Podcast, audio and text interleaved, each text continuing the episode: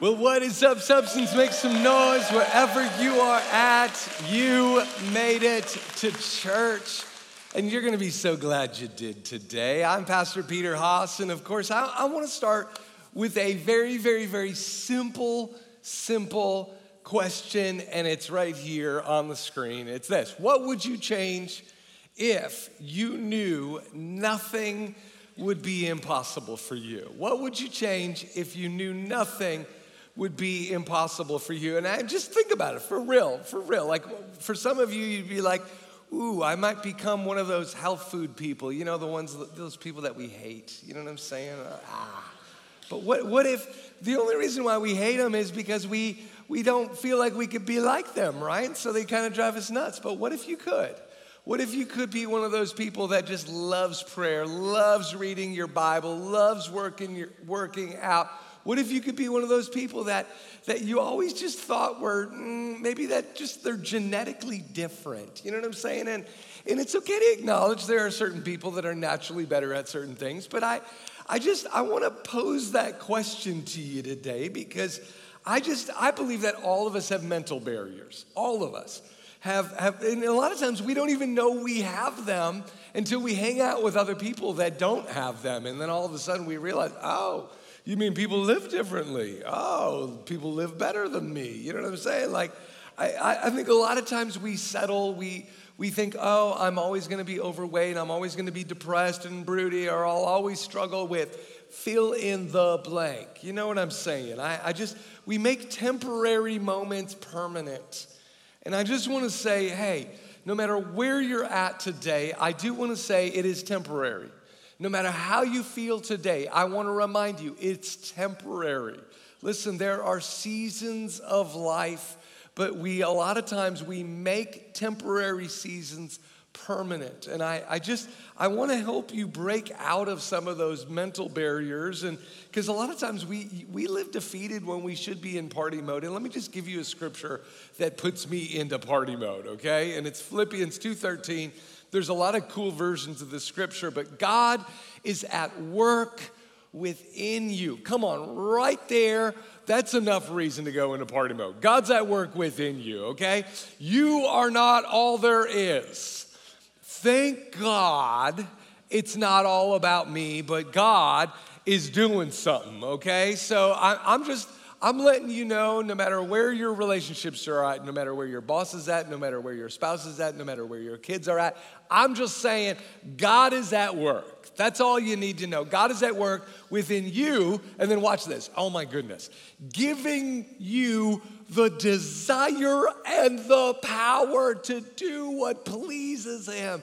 He doesn't merely give you new desires, but He gives you power to actually walk out the desire you've always wanted. So think about that desire and power. Now, another translation says to will and to act according to his good purpose. There's a destiny that he's called you to fulfill, a purpose that he has for your life.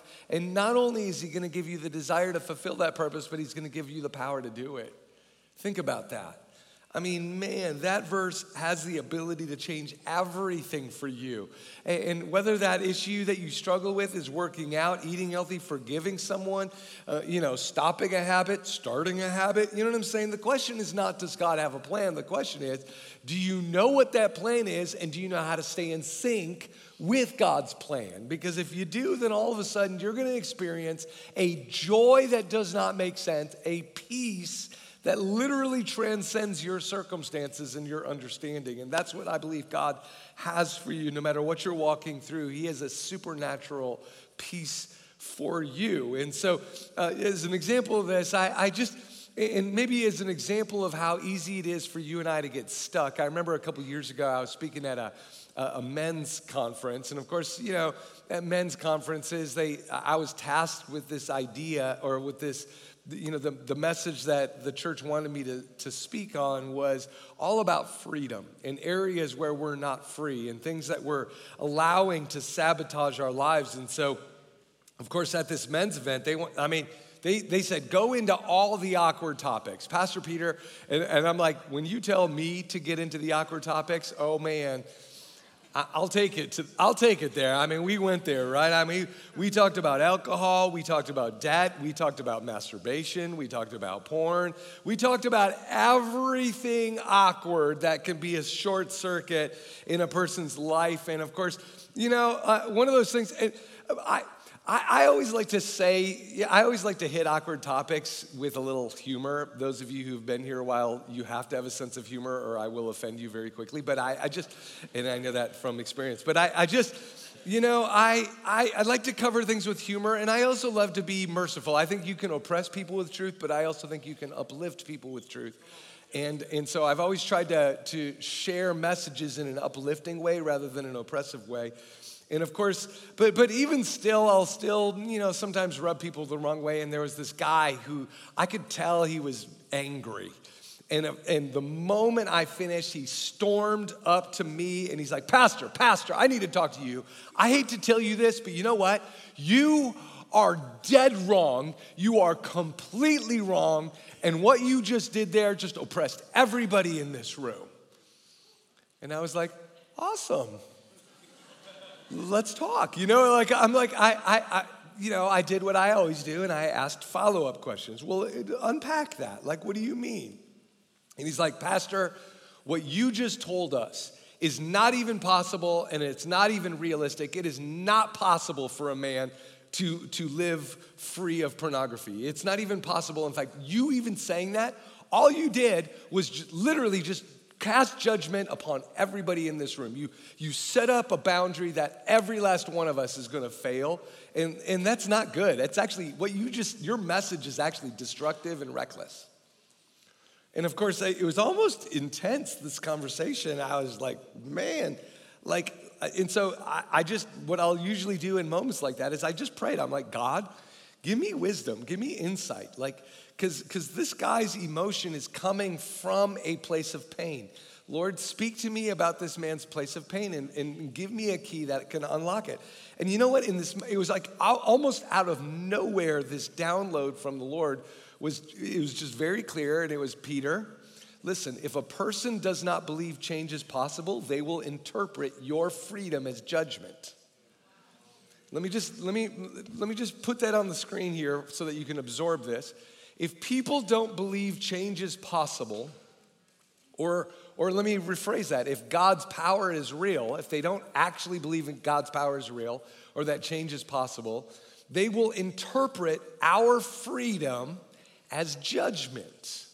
Now, it's critical you understand this because if you ever endeavor to live free, there will be people that will be upset at you, which sounds counterintuitive, but you got to understand the process of freedom to certain people will be interpreted as actual critique, even when you aren't critiquing them.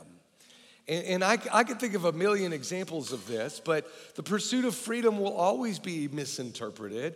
And, and so, and I, I could immediately tell that this guy who was confronting me, I mean, he almost had disgust because in his mind, again, he kept asking me almost like, You're lying to me, like you're not even being an authentic. He's like, So you're telling me, Pastor Peter, that you literally go an entire year without getting drunk? And I was like, Yeah, yeah, I do. You know, like this conversation's kind of tempting me to go get drunk, but I'm just, I, I do. And he's like, You're telling me that you've literally gone years and you don't struggle with pornography. And I'm like, well, I, I have temptations, but no, I don't actually act on those things. I, am totally free. And, and, he, he literally could not register this. And I, I finally, I, I, I finally just pulled him aside and I'm like, hey, bro, I know this is hard, but if you knew me before I was a Christian, and I just told him everything. I mean, how crazy I was. All, I, I was addicted to drugs, I was addicted to all these things. And so, if you knew me, you would know that it is a miracle, but actually, I didn't have the power to overcome these things. Nobody has the power unless they have the Holy Spirit. And I think there's a lot of people that, that are Christians but don't have the Holy Spirit. That's why the Apostle Paul said, Did you receive the Holy Spirit when you believed in Acts 19? It was the first question that, that came out of his mouth. I think a lot of people are missing out on the miraculous. And so here, here's, here's really what the guy was struggling with. First off, he had mental barriers about what was possible for himself, what God, what was possible with God. With God, all things are possible. But with just by yourself, yeah, you do have you do have barriers. And so he was stuck. Second thing is, he had never really walked through a full process of healing. He had done like a lot of Christians do, or like a lot of people do who go through addiction recovery time after time, they go through like a 40 or a 50% process of healing and then they drop out somewhere. And then after doing it a half a dozen times, they just kind of get fatalistic about their lives and ah, I don't, never really saw the process through. Or three, never really hung out with people who were truly free either. If you walk with the wise, you will grow wise. A companion of fools will suffer harm, Proverbs 13 20. There's nothing like being around people that are truly, truly, truly, truly free and to, to help you set you free. But unfortunately, a lot of times we're around people that aren't free. And so we, we start getting fatalistic and then we start thinking, I'll always struggle. And then all of a sudden we make it a part of our identity. I'm just not a health food person. Fill in the blank, whatever it is that you want to fill it in the blank with. But, and again, people without the Holy Spirit, these changes are, in fact, impossible. And so remember, if we're talking to a non believer, they're, they're doing what they have to do. Again, they, they, don't, they don't have the power of freedom that comes through Christ. In fact, even Christ said, I didn't Christ didn't come to reform your flesh and you know just make you into a better person. He actually said you got to die and let me resurrect on the inside of you, Galatians 2:20. You know what I'm saying? That's what that's what baptism is. It's a funeral service followed by a birthday party. I no longer live, but Christ lives in me. You again, God actually does want you dead okay? The two most powerful beings in the universe, right? We, we, we talk about, are the two different beings, the devil and God, both of them want you dead. But this one has a resurrection for you, and that's the difference, okay? And so I, I it's important you understand. Um, I, I share that story about that guy at the men's conference because I think we have a little bit of that guy in all of us, don't we?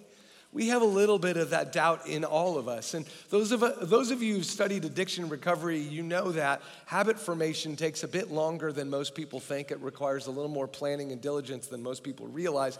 In fact, uh, according to a 2010 study, they did, a, uh, they did an extended study on habit formation. They found that a, a real habit takes a minimum of 66.5 days on average to acquire. So if you're gonna try to start doing a new habit or stop doing a bad habit, it takes a minimum of 66.5 days on average, a little over two months. So if you wanted to acquire a habit, say, let's say Bible reading, um, you got to do it for a minimum. You got to have a daily accountability plan for at least two months. Or if it's a less frequent, like a once a week habit, then it takes even longer, obviously, because you don't have the frequency working for you, okay? So, uh, again, if you don't have a two month accountability plan, it's going to be really hard. So, the process is going to take that long, right? Now, if you have an addiction, it took you a little while to walk into that addiction, right?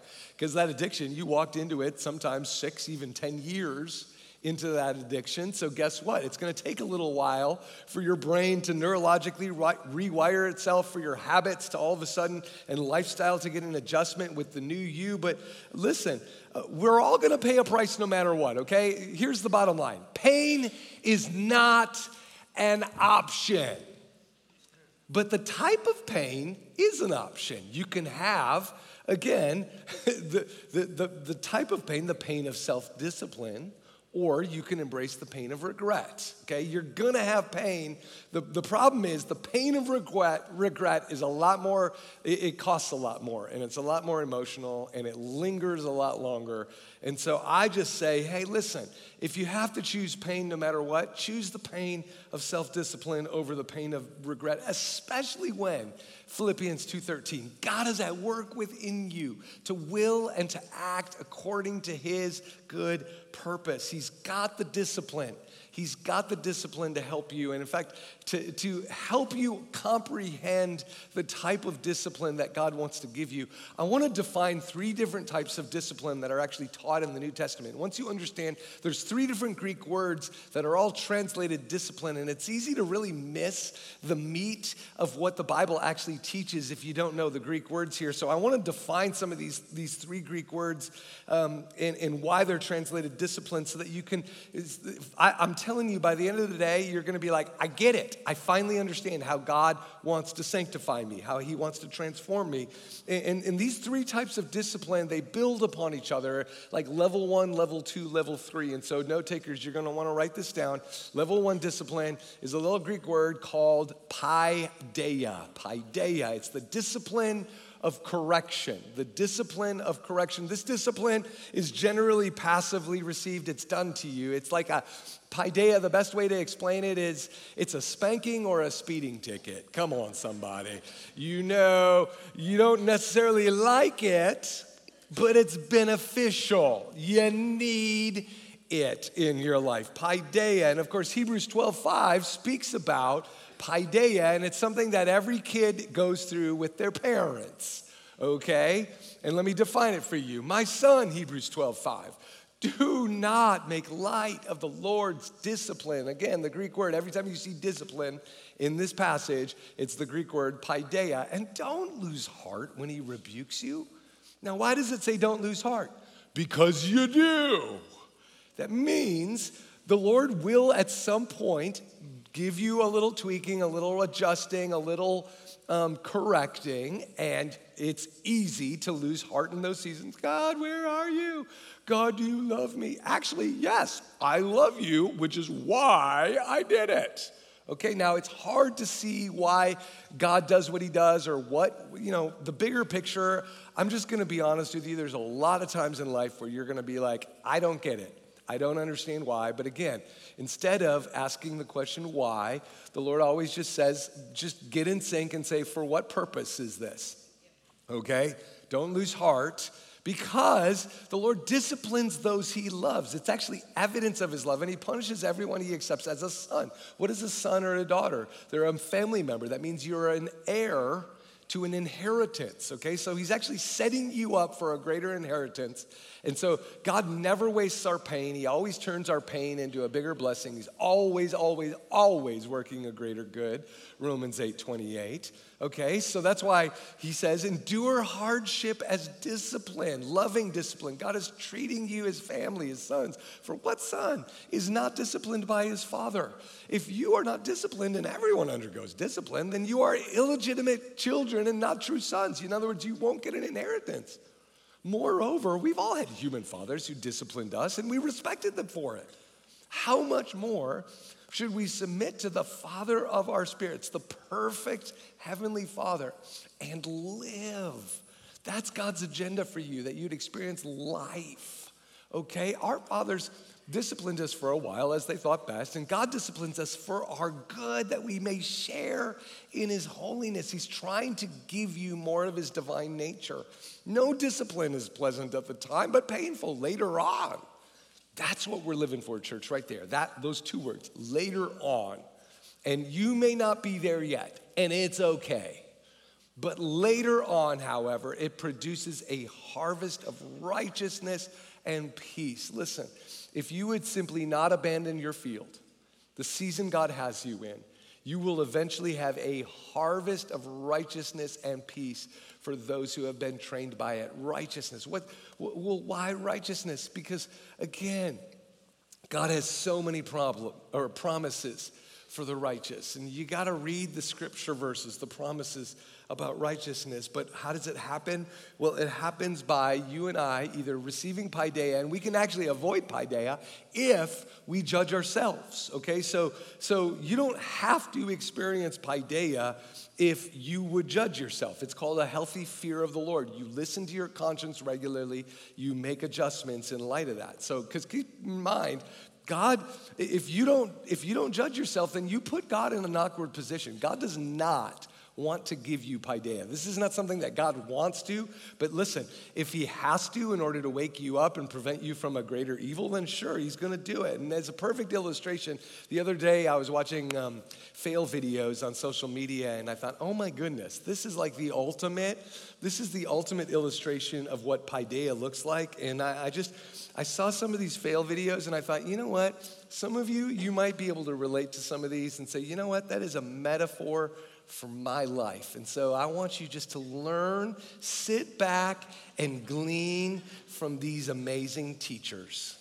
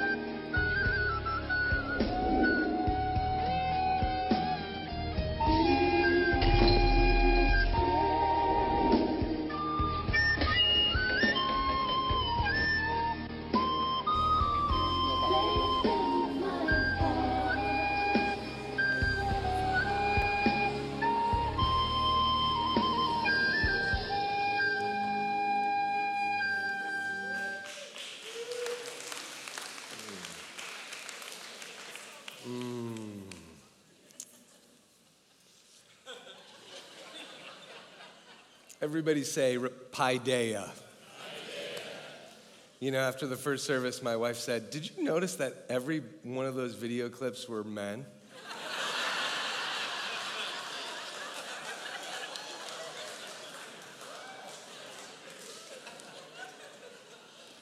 I, seriously though, I love the guy on the stilts who is like, you know, trying to run on the treadmill. I just, why not try it? You know what I'm saying? Why not? The world is yours, right? I mean, like, come on. Uh, remember, free will does not equal God's will for you, you know, but I, I again, paideia is when we continually resist God's plan, He's going to allow a little paideia to, to help us. And I realize most of you don't struggle with running on treadmills with stilts, but you know, it, I think let's be honest, there are other areas where we at some point need to grow beyond it. Like, I, it still shocks me how many people live without a budget.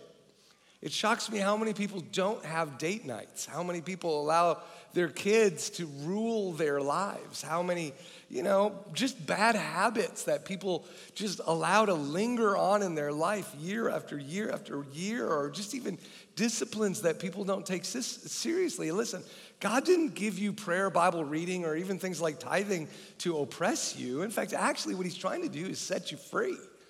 He actually wants to get you to the point where you've got disciplines in your life that counteract the, the, the, sin nature that God already knows is in you, and that ultimately he, he can't trust you with more until you've got the integrity that can sustain the weight of what God wants to give you. And so ultimately, you know, that's why the Apostle Paul said in 1 Corinthians 11, he said, But if we judged ourselves, we would not come under judgment. In other words, it, we don't have to experience paideia. When we are judged by the Lord, we're being disciplined so that we will not be condemned with the world. In other words, he's trying to prevent us from a, a, a greater problem. Well, how do we judge ourselves? Again, you listen to your conscience, you obey it. You, you, or you do practical things. You get into a small group with other godly people that can hold the mirror up to some of our difficulties and flaws so that they can help us.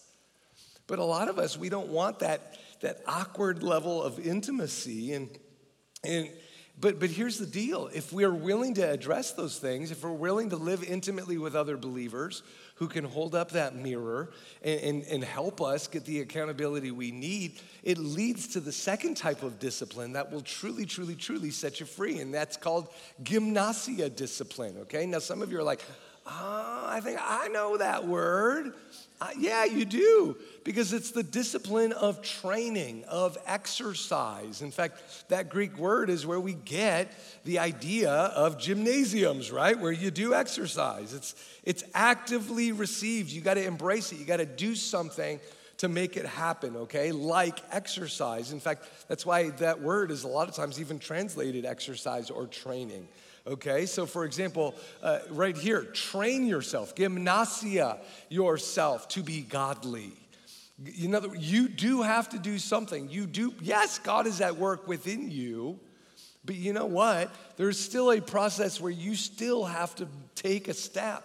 For physical training is of some value, but godliness has a value for all things, holding promise for both the present life and the life to come. If you can deal with godliness, you have to exercise into it, and then it all of a sudden has all these cascading benefits in your life. Here's the good news, okay? Gymnasia training, if you do it consistently and you stick through the full process until you have fully adopted the lifestyle that God has for you, it leads to the third type of discipline which is right here. Level three is called enkrateia.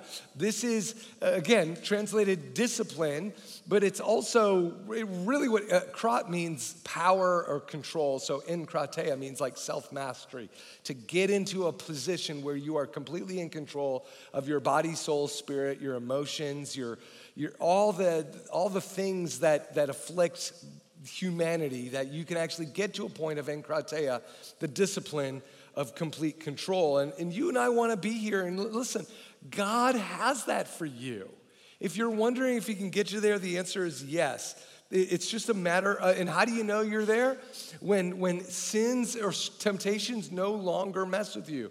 Uh, my wife and I used to be chain smokers at one point, and so if we hung out with, you know, people that, you know, after quitting, if we hung out with people that smoked, it'd be like, oh, it was like, oh, we, we, it's like we longed for it. You know, my wife was, I used to call her my little chimney because she was a, uh, she was even more addicted. She's like looking at me like, get off the stage, Peter. Uh, no, but I, I just, I, I, we were both addicted. Actually, it was, it was a big deal. And so we needed to get through a zone where the temp- it was now it's not even a temptation it's not even a it's not even a remote temptation for either of us so it's almost kind of funny i can talk about it like it was a different me and uh, but here's where things get profound. Okay, there is a zone in between, in between gymnasia and enkrateia. There is what I like to call a faith zone. Okay, this is a danger zone. This is a doubting zone. This is a zone where a lot of people quit. Okay, so let me talk about that little zone for a second. How to think in that zone. Okay, let's say God called you to wake up at 5:30 a.m. and read your Bible, okay? And you were 9 days into the commitment and all of a sudden on day 9 that alarm goes off and you're like, "No, Lord, I can't do it." Some of you were like that this morning, right? You, your alarm went off and you're like, "No." You know what I'm saying? And you just know I don't have any grace to do it. Okay, now that is how it feels when you're entering into the faith zone. I'm just gonna be honest with you. It feels like that, like most days, I do not like or I do not feel a natural desire to read my Bible. Okay, there's a lot of days where it's not about my feeling, I just gotta start, and the moment I start, then all of a sudden, then the grace kicks in. The grace comes after I start, not before. So if you're waiting for the grace, it's not going to come, okay? Because that's the whole point of the faith zone is God is intentionally putting us into a position where he wants us to flex. And the moment we activate our faith, where we flex our, then all of a sudden God's desire and God's power kicks in. Philippians 2:13. So if you're wondering how it works, don't wait for it before you start. You step out first and then it's like Peter like when Jesus invited uh, Peter to step out of the boat, there was that first, to walk on the water, there was that first step he had to take. And then he had to focus on Jesus. The power was there. So the whole point is, is, is in the faith zone, there's a delay between promise and power, and you gotta exercise that, that faith muscle. So remember, uh, we talked about habits in the beginning, how it takes about 66.5 days to form a habit. Well, guess what? For some of you, that's how long your faith zone is gonna last. You got to stay, you're in the faith zone for 66 days. Your body hasn't been rewired yet, or, or so you got to you got to remember your mind is going to get all over the place in that zone. Okay, I remember the, when the first time the Lord called me to tithe. For my wife, who grew up, you know, uh, she grew up, this was normal for her to, to be generous, but like for me, it was like, oh my gosh, 10% of my paycheck? Like, Lord, really? I remember like, I, like that messed with me every day, every minute for like probably two months. Like, God, are you sure you're gonna bless the other 90%? Because man, that looks like a lot of money. It was just, it messed with me. I was freaking out. Again, I was in the faith zone during that season. Well, here's what I've learned about every faith zone, every new habit, every new discipline I've ever acquired that, that one of the most important things when you're in that zone is quick and impulsive obedience. That means don't sit and dwell on it, don't sit around and think about it. So, really, here's the secret, okay? The secret to the faith zone is don't think, do. Don't think, do. Now, this is kind of a counterintuitive thing. Some of you are like, wow, that's a quotable from Pastor Peter. Don't, you told me to stop thinking. Okay, well, when it comes to obedience, that's what I'm this is where you want to not think, okay? Actually, what you really want to do is you want to think beforehand, okay? So when you're in the faith zone, you got to eliminate, hear me, all delays and distractions. All delays and distractions, delays and distractions are defeat, okay? Let me give you an example of this. I remember when I was a kid, I had this one friend who had a swimming pool and this swimming pool was not heated.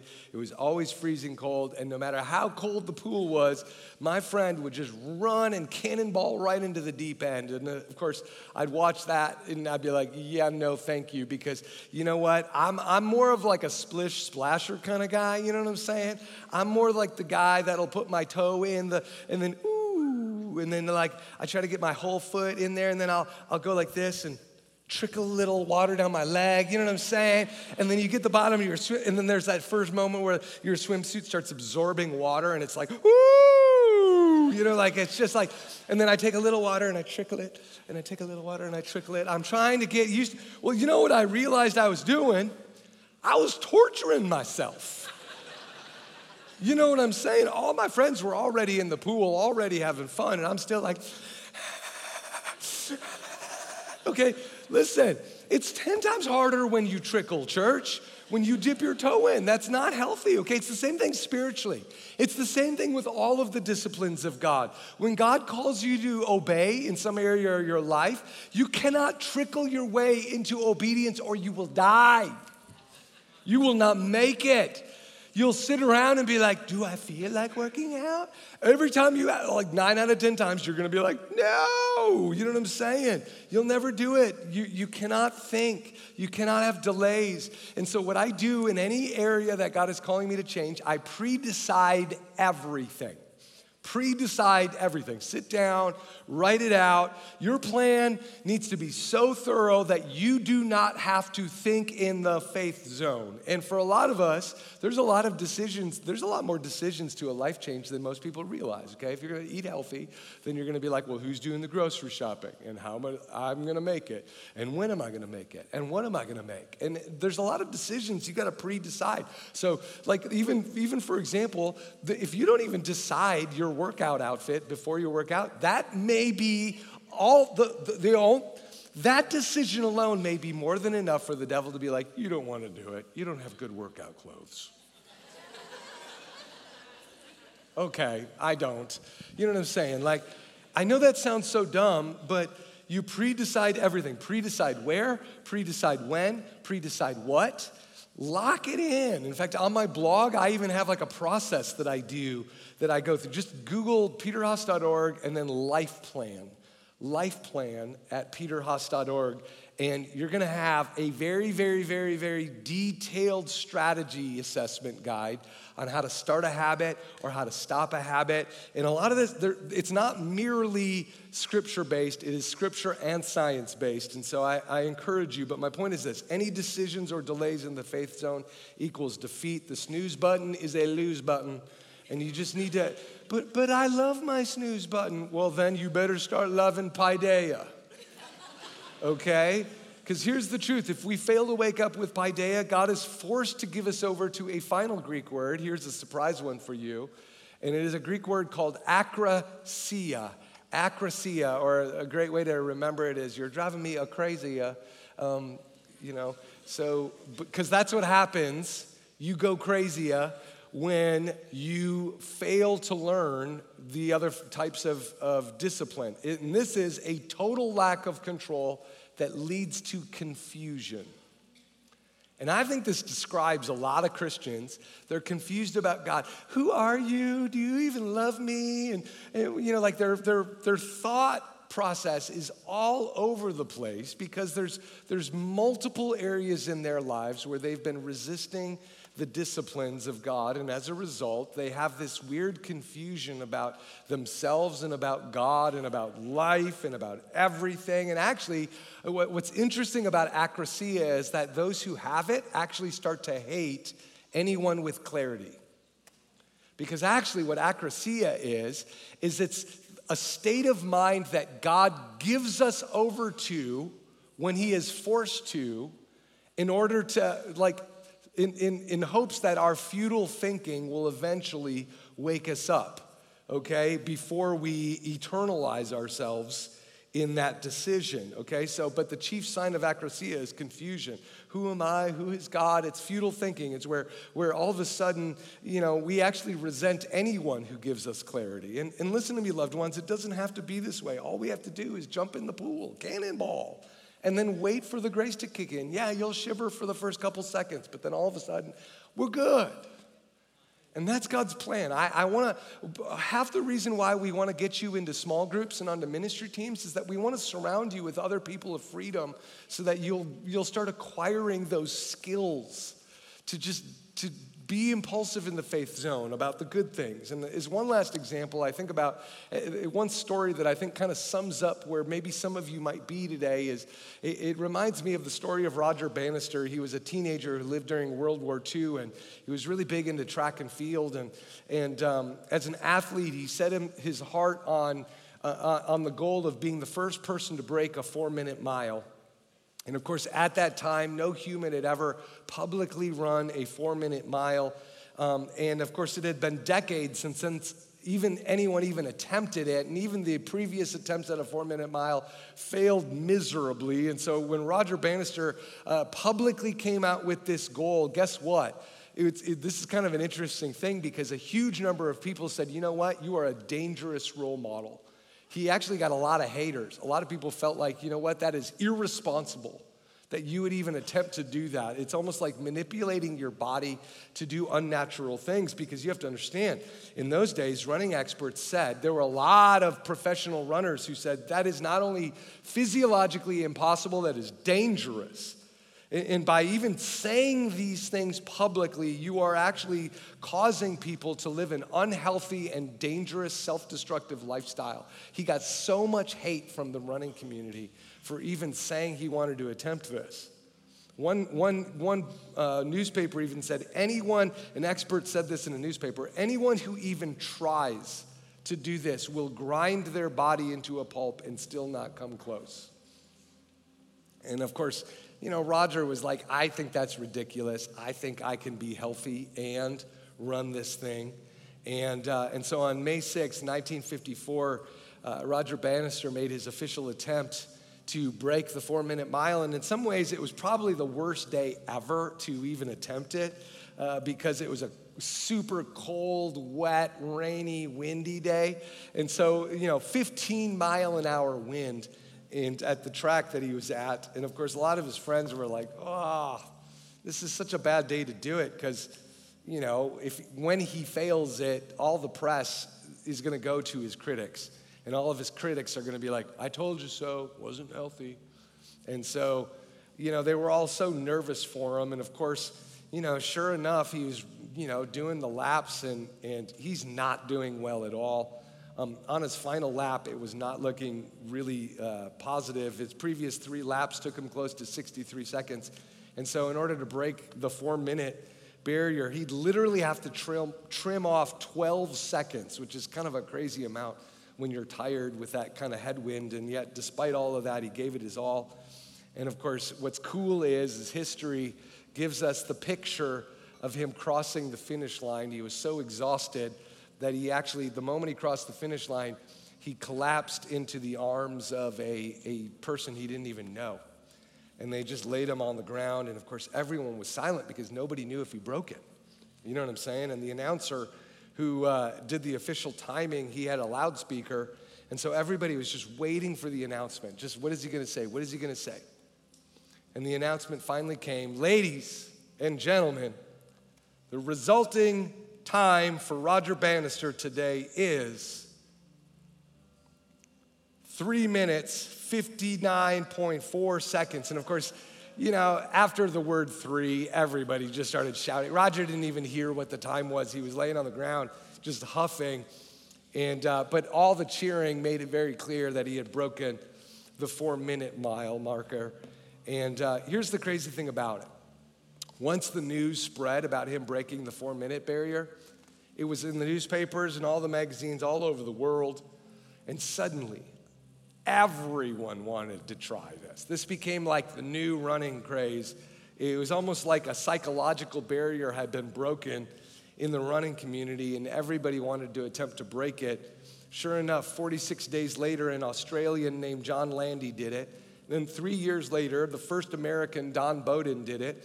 And then in 1964, the first high schooler did it, a 17 year old named Jim Ryun. And, and ever since then, guess what? There's been over 1,700 people who have officially broken the four minute barrier. And, and actually, that number is twice of what it was even a decade ago. There's about 70 new people that break it every single year. It's a common thing. It's kind of like the new standard for professional athleticism when it comes to running.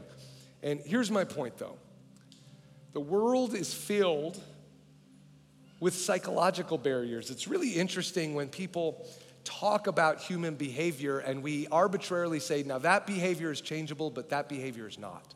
That behavior is changeable? Nope, nope. That's not changeable. It's not socially correct anymore to say that that's changeable, but that is, but not that. But that is, but not that. But that is, but not that. You start to see how arbitrary mankind is about psychological barriers, what's possible. And so I just want to point that out and say, hey, listen, there's some of you, you've got this internal dialogue that says there's no hope for you. And I want you to know that's not God. There's this internal dialogue that says, you know what? You're always going to feel like you do now, which is not good. And I, I, I want you to know that's not God. That internal dialogue is starting to lead to despair, and you're thinking, you know what? My marriage will always feel like this. My job is always going to feel like a dead end job. My kids, they're never going to change. You'll always struggle with fill in the blank. And listen, that dialogue is not the Lord. And because the world may say to you today that that's not changeable, but God says, Is anything too difficult for me? Genesis 18 14. The world says, Hey, listen, you can't reinvent some of those impulses, but God says, He who began a good work in you, Philippians 1 6, will be faithful to complete it. The world says, hold on to what you got. Just, it's about preservation. But God says, no, no, no, no. A generous person prospers. Proverbs 11, 25. Indeed, God even says, test me in this. Malachi 3:10. If you trust me with 10% of your money, see if I won't throw open the floodgates of heaven on your other 90%. I mean, that's a bold statement. The question is not, does God have rewards for us? The question is, will we survive the faith zone? Will we make the pre decisions? Will we get the strategy that God is giving us so that we will have the desire and the power the moment we start stepping out? And so, if that's something you're interested in here, just close your eyes and let's just do a, a quick little moment of introspection. God, we just want to listen to our consciences because you've been telling us different adjustments that would help us take our lives to the next level. And God, we know that none of our circumstances are perfect right now, and yet you have a plan in the midst of those imperfect circumstances to bring us total joy, total peace, total righteousness. And I pray that right now we would have the guts to take on that challenge and surround ourselves with godly people so that we might become the person you want us to be. And maybe you're here and you're new to this whole God thing and, and you've never even heard the gospel presented like this, and you're like, you know what? I think it's time to, for me to press the reset button. If that's you today, then just Everybody, we're going to pray a simple little rededication prayer, and I believe that the power of God is going to meet you right where you're at. Would you just say this after me? Say, Dear Jesus, forgive me, renew me, and lead me starting today and for the rest of my life. In Jesus' name, I pray. Oh, there's power there. Mm. Amen. Amen. We're going to have some fun with this in coming weeks, church. We're going to really go into some really fun areas the next couple weeks. And so I encourage you to keep showing up. With all that said, we're going to have our campus pastors tell us how we're going to finish today. I love you guys. Can't wait to see you next week.